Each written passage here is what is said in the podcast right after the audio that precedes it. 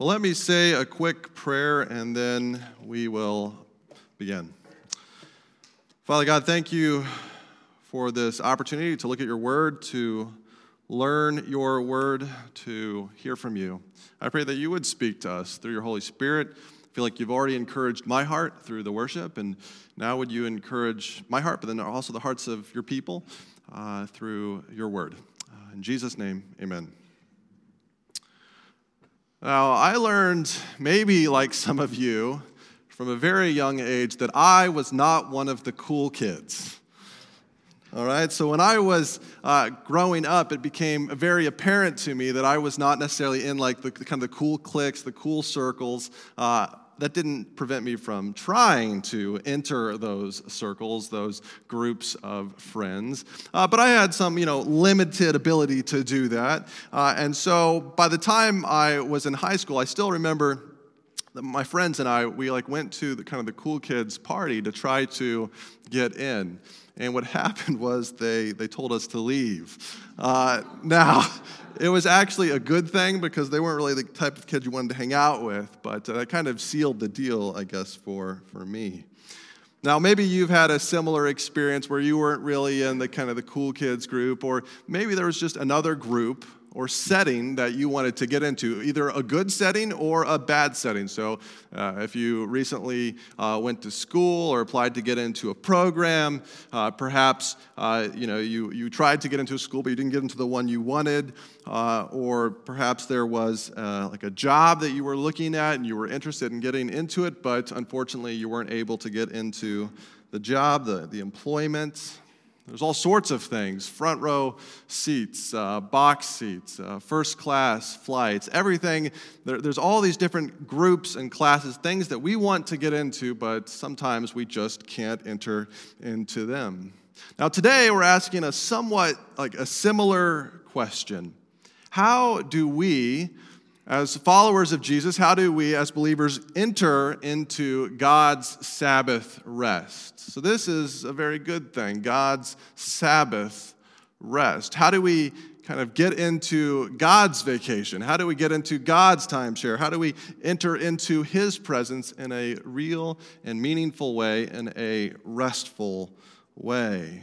So, today we're looking at that. How do I get into God's Sabbath rest. We've been talking about Sabbath and simplicity uh, this series for the last couple weeks, and today we're in Hebrews, and next week we'll be in Revelation.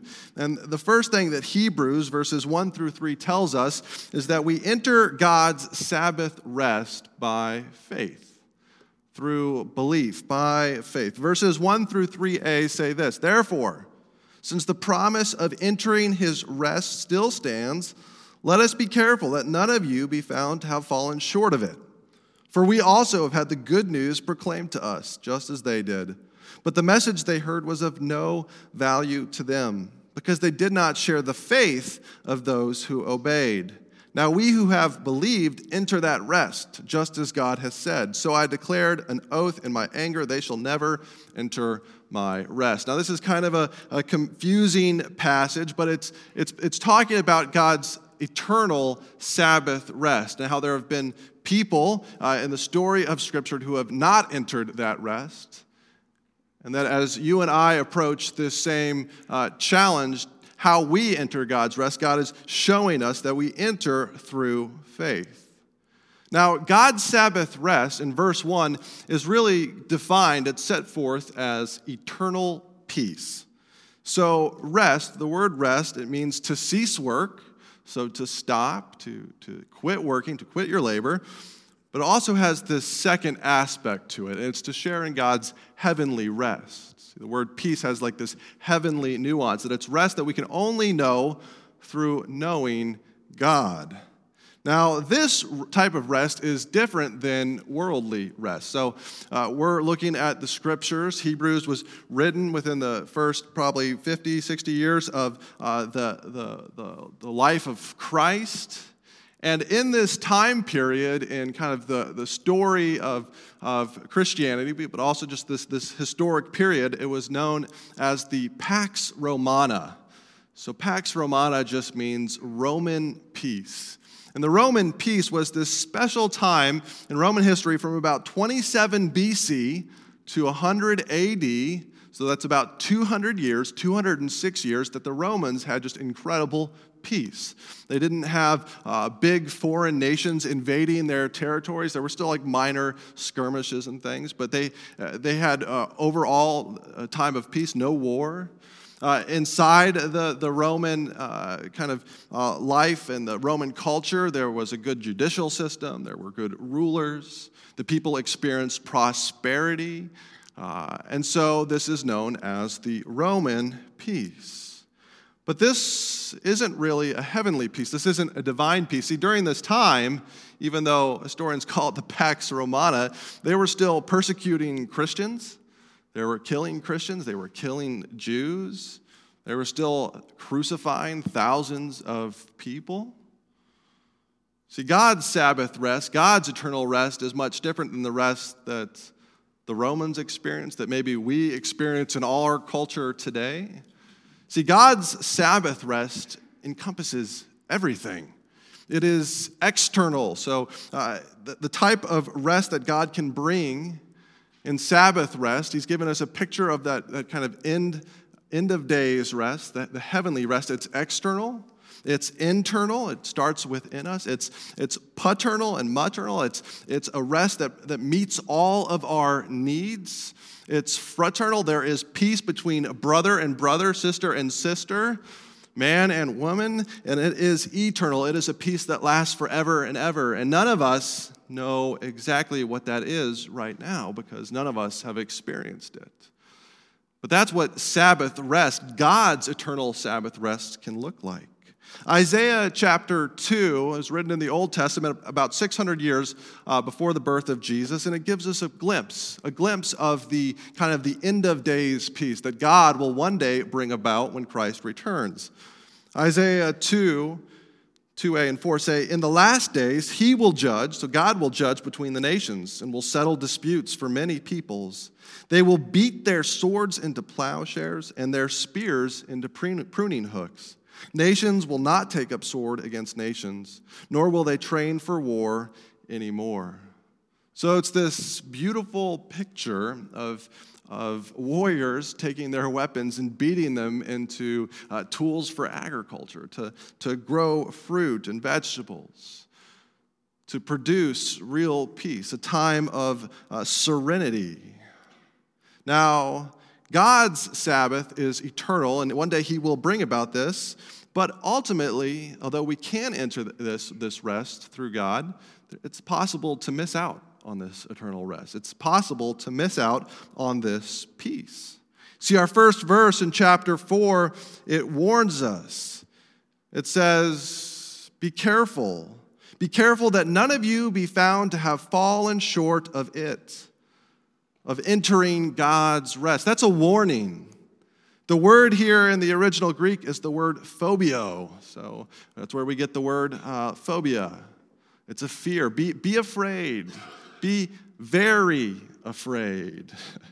Maybe some of you know that quote. It's from uh, The Fly, a movie with Jeff Goldblum. I have not actually seen it, but I watched the trailer this week. It's uh, a person who turns into a giant fly. It's pretty comical, it's pretty, pretty silly, and that was the tagline for the movie. But the type of fear that our passage is talking about is pretty much the exact opposite of that fear. It's a reverential fear, it's, it's a respectful fear. It's also a fear that says, well, this is a real concern, missing out on God's eternal peace. See, we don't want to fall short. We don't want to fall short because of the choices we make, the decisions that we follow. Because if we do, we'll miss out on God's rest, but we'll also suffer something else. We'll suffer God's judgment. Now, the author of Hebrews, we don't actually know who wrote this book. There are lots of different theories, not going to get into those today. But the author of Hebrews uh, uses the story of the nation of Israel to warn uh, kind of the, the early Christians why they need to have faith and, and obey God, but trust in God and, and not turn away from God. And he uses the story of the nation of Israel when they were just getting their land.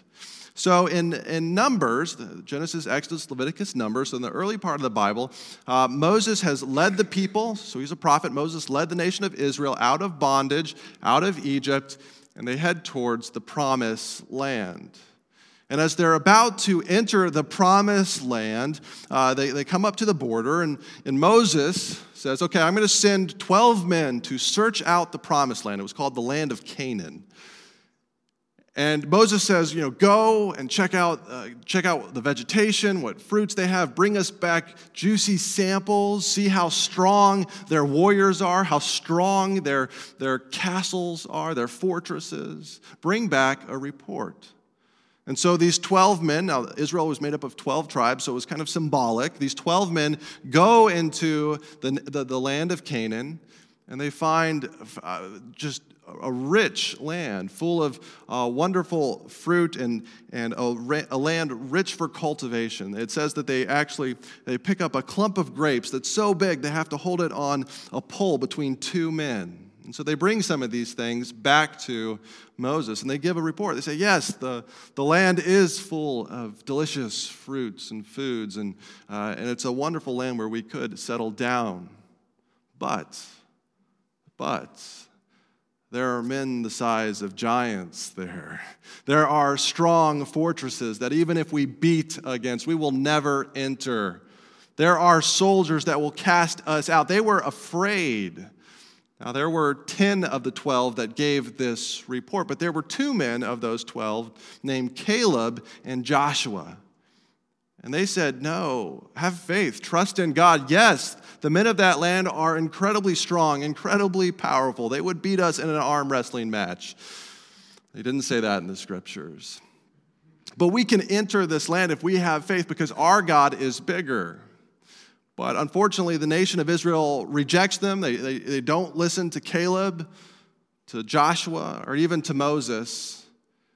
And God says, Fine. And he strikes the 10 men dead that very night. And then he sentences all men and women, anyone over the age of 20, to die in the wilderness, to wander in the wilderness for 40 years because they didn't believe, because they didn't have faith. And so every, it's pretty sobering, every adult over the age of 20 dies in the wilderness except for Caleb and Joshua.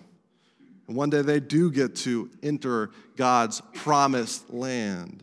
See, they didn't have faith, they didn't believe, so they didn't get to enter God's rest.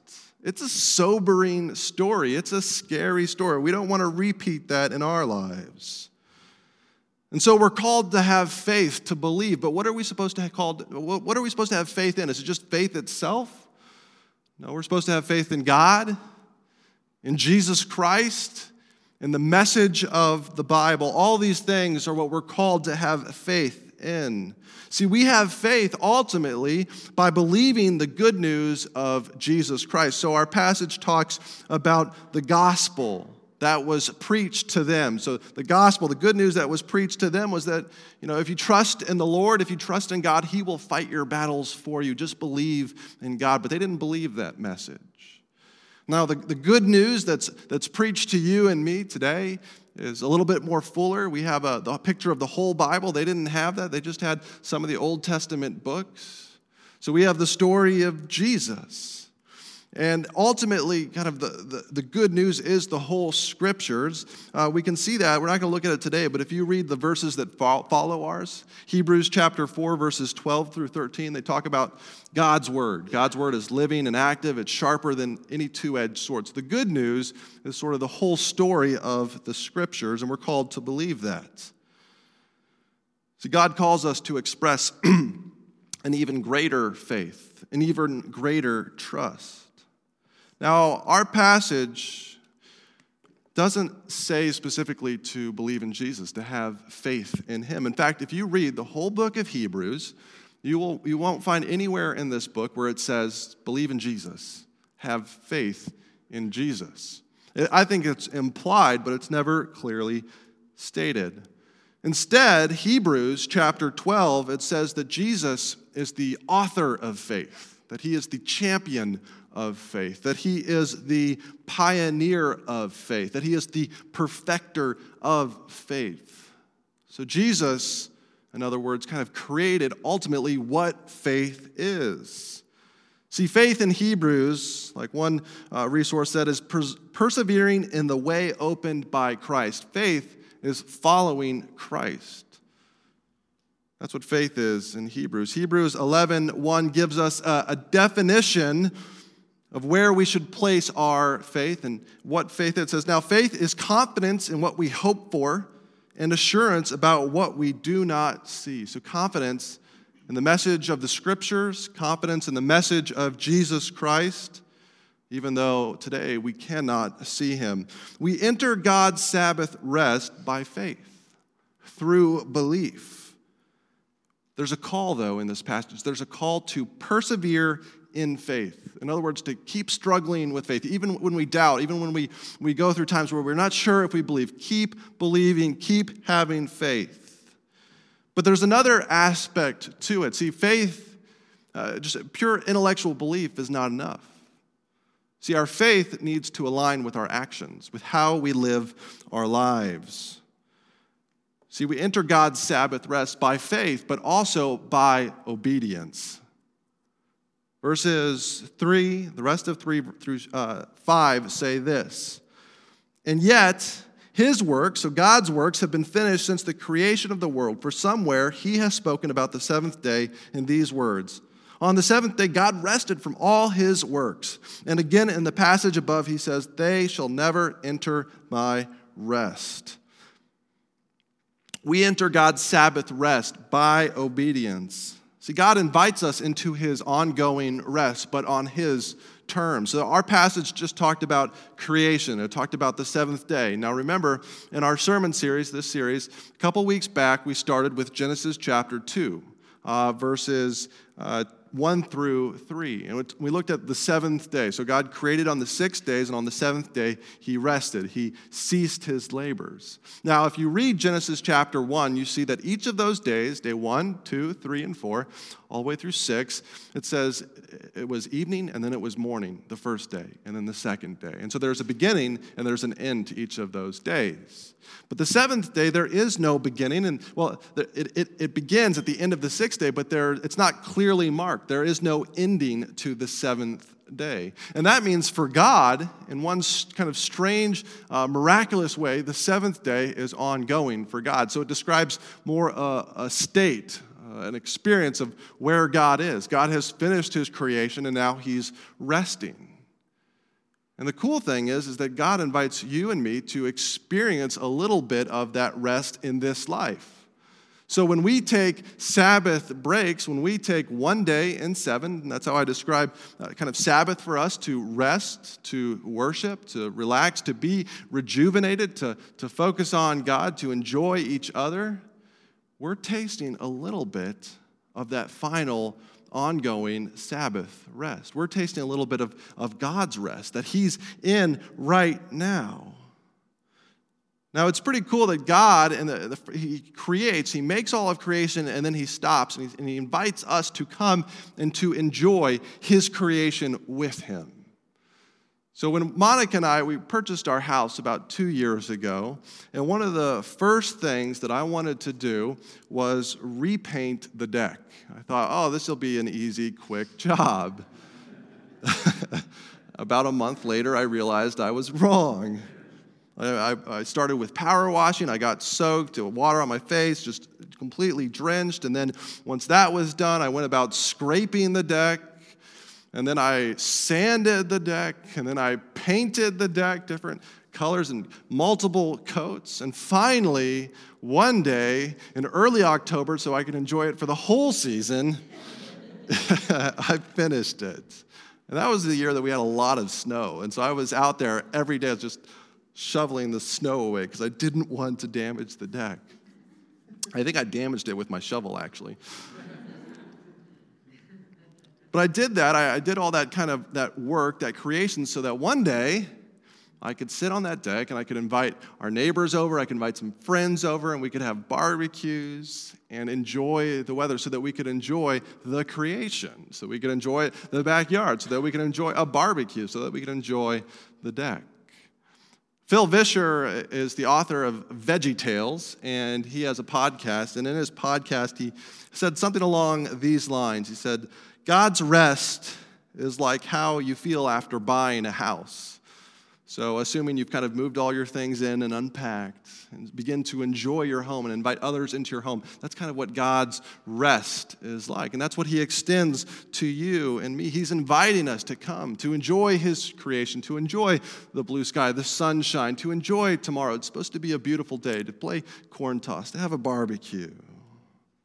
And when we do these things, when we stop and we savor God's creation and we recognize that God is the, the Lord of this creation, that He created it for us to enjoy, we're tasting a little bit of God's ongoing Sabbath rest. Don't you want to be a part of that? Don't you want to enjoy that? But God also sets some rules. He sets an invitation, He sends the invitation out. Just like I don't particularly want people to come over and use my deck when I'm not at home, I have some rules. God has some rules. The first and only one that really matters is putting your faith and trust in Christ Jesus, his son. You have to love his son if you want to enjoy his Sabbath rest. God invites us into his ongoing rest, but on his terms. See, we enter God's Sabbath rest by obedient faith, by obeying the Son. Why is this? It's because our obedience shows our belief. See, we have obedient faith, and it shows that our faith is true. Verses 6 through 7 say this says, Therefore, since it still remains for some to enter that rest, and since those who formerly had the good news proclaimed to them did not go in because of their disobedience, God again set a certain day, calling it today. This he did when a long time later he spoke through David, as in the passage already quoted Today, if you hear his voice, do not harden your hearts. Our obedience shows our belief, it shows our faith. Now, the Israelites, the nation of Israel, they had uh, the good news, the gospel message proclaimed to them. Now, this message looks different than ours, as we already discussed, but they had a message that was delivered to them. So you would think that the reason they did not get into the promised land is because they did not believe that message. But notice what the scripture says. It says they did not obey the message. They disobeyed the message, and so they did not get to enter the promised land. See, the Bible doesn't define faith and obedience separately. It says, oh, yeah, you can be a, a, kind of a good, believing, faithful Christian, but not obey. That's not how it works. God calls us to have an active faith, a faith that follows Christ Jesus. James uh, chapter 2 is probably the most convicting passage in the entire Bible.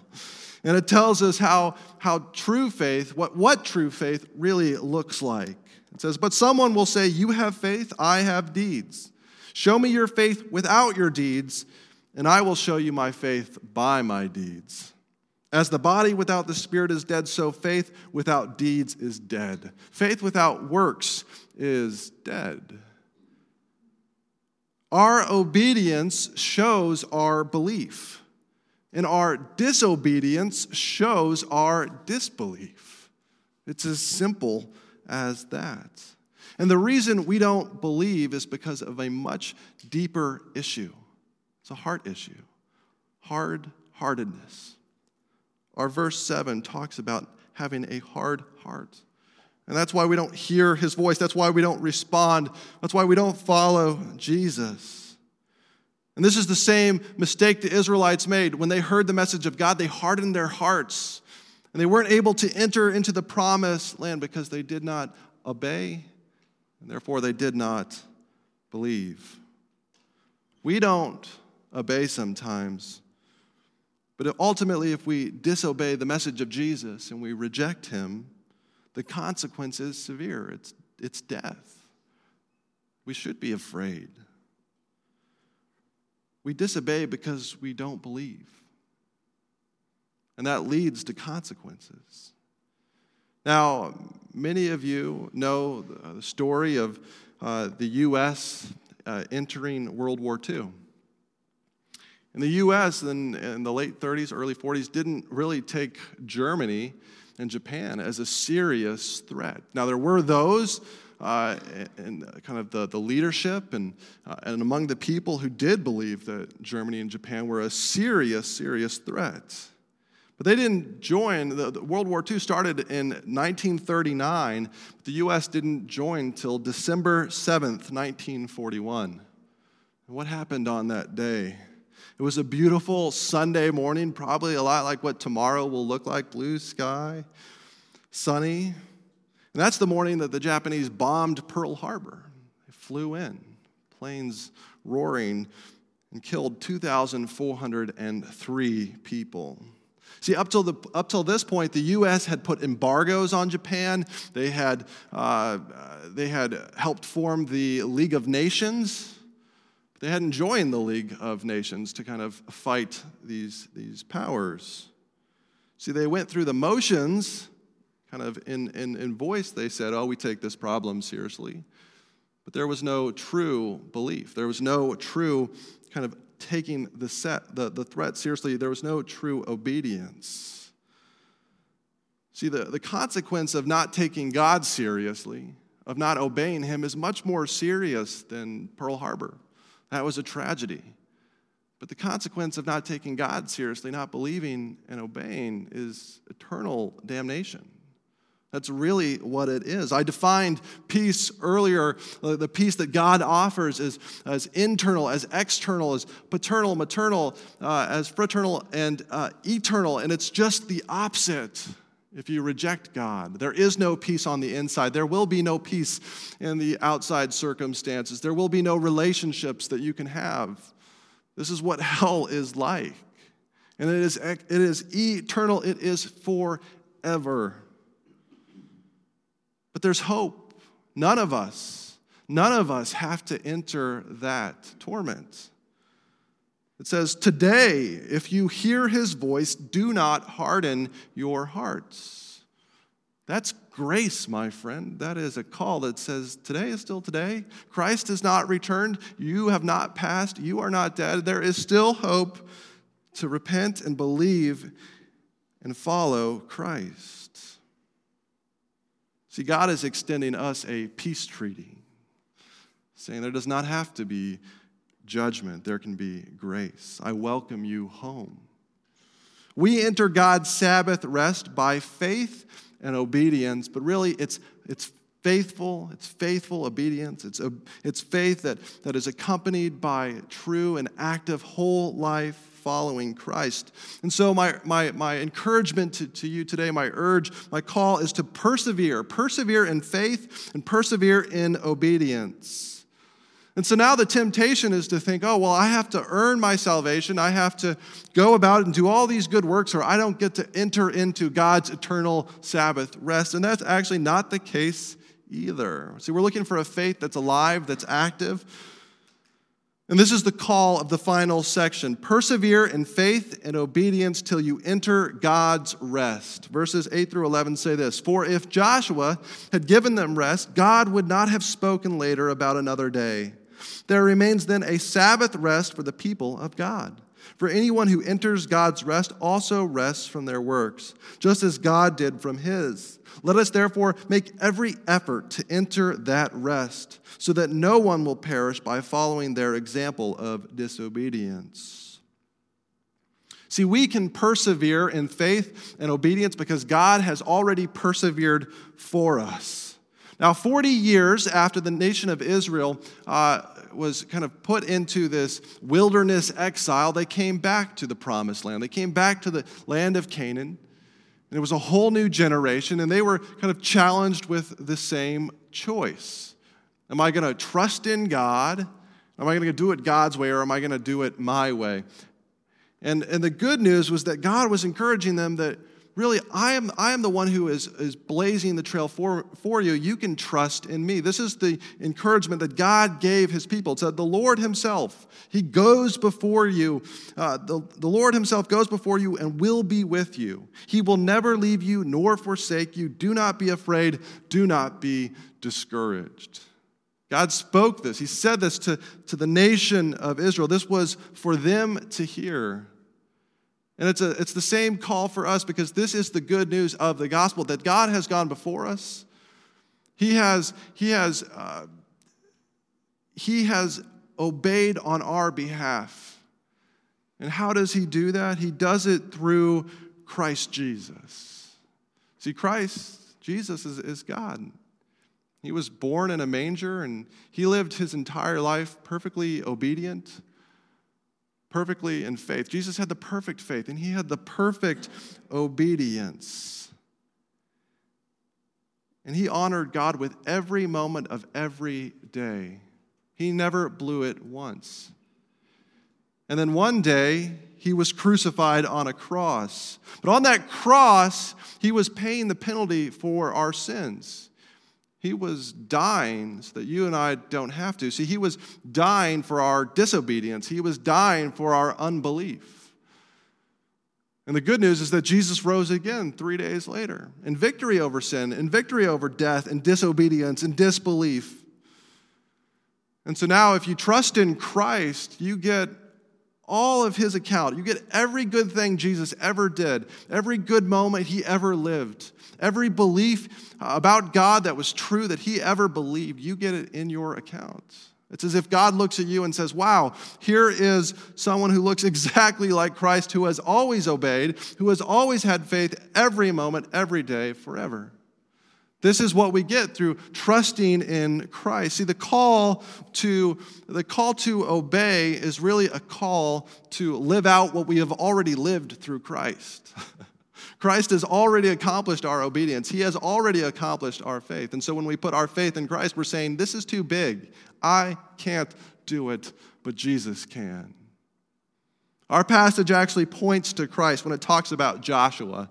Joshua in the Greek is the exact same name as Jesus. They are spelled the exact same way. Joshua led the people into the land. You know what happened? They died. They got the land, but they died of their sins. They, they, they just died. They grew old.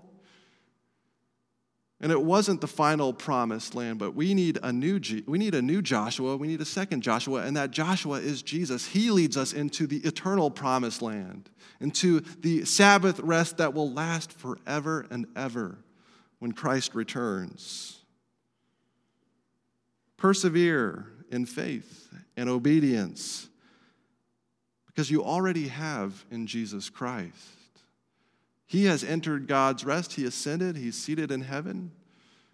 And He's calling you to just persevere, keep going, work it out, because I already have. And as we follow Jesus throughout our years, as throughout our days, we get to experience a taste of that future now. We get to experience a taste of that peace that we can only know through knowing Christ. That's why rest follows Jesus. You and I follow Jesus, and we do that, we experience true rest. Do you follow Jesus? Do you know him? If not, you can begin today. You can put your faith in him right now and begin to believe and obey. It begins with repentance, saying, God, I'm broken, I'm sinful. I can never live up to your standards. But Jesus did and I put my trust in him. Persevere in faith and obedience till you enter God's rest. What's one way you can express faith in Christ this week? Maybe it's by uh, just trusting in Him, by saying, you know, I, I do believe in Him. I'm going to spend time in prayer, just, just calling on Him, speaking to Him. I'm going to remember that Christ loves me. I'm going to, to maybe read or, or tell someone about Christ. This is a way that we can remember the faith that we have in Jesus this week. How about what's one way that you can obey God this week? Well, the first part is if you know that you're disobeying God, you can say, God, I'm sorry. Help me, help me change. Help me believe. Help me believe and obey. Another way that you can obey tomorrow is by taking a day of rest, a, ta- a day to relax and reflect, to worship God, to, to, to, to, to enjoy life, to be refreshed. That's right, your homework assignment is to do nothing. Because that's a reminder of the salvation that we have in Jesus, that He has done it all on our behalf. Just rest. Persevere in faith and obedience till you enter God's rest. This series, this is kind of my final thought for the series. Next week, we're going to have a guest preacher. Please come and listen to him. He's going to be great. But this series has been very challenging, learning about Sabbath and simplicity for me, because I am not good at taking a day to rest. I am not good at, at taking a day and reminding myself that I am not God, because that's really what the Sabbath is. I don't know if I do my Sabbath rest right. Some days I play Xbox and watch movies and don't take many steps. Other days I go for a walk with my wife and I read my Bible and, and enjoy the outdoors and maybe go shopping. See, but the key is, is to work it out and fear and trembling, seeking to obey, seeking to believe, seeking to grow in Christ, and recognizing that none of us are ever going to take a Sabbath rest perfectly, but we don't have to because Christ already did it for us. That's the gospel. So come, persevere in faith, persevere in obedience until one day you enter God's rest. Let's pray. Father God, thank you for the opportunity to be challenged by your word, to be called to believe, but also be called to obey. It's, it's a steep call, Lord. Thank you for doing it on our behalf, and yet somehow you still call us. You call us to these things. Lord, would you bless this congregation, these people, with true Sabbath rest, with tasting it today and when they die or you return, entering into it forever. We look forward to that day. God, we give you our tithes, we give you our offerings as a, as, uh, as a symbol of the ways that we are grateful for everything you have done for us. It's in Jesus' name we pray.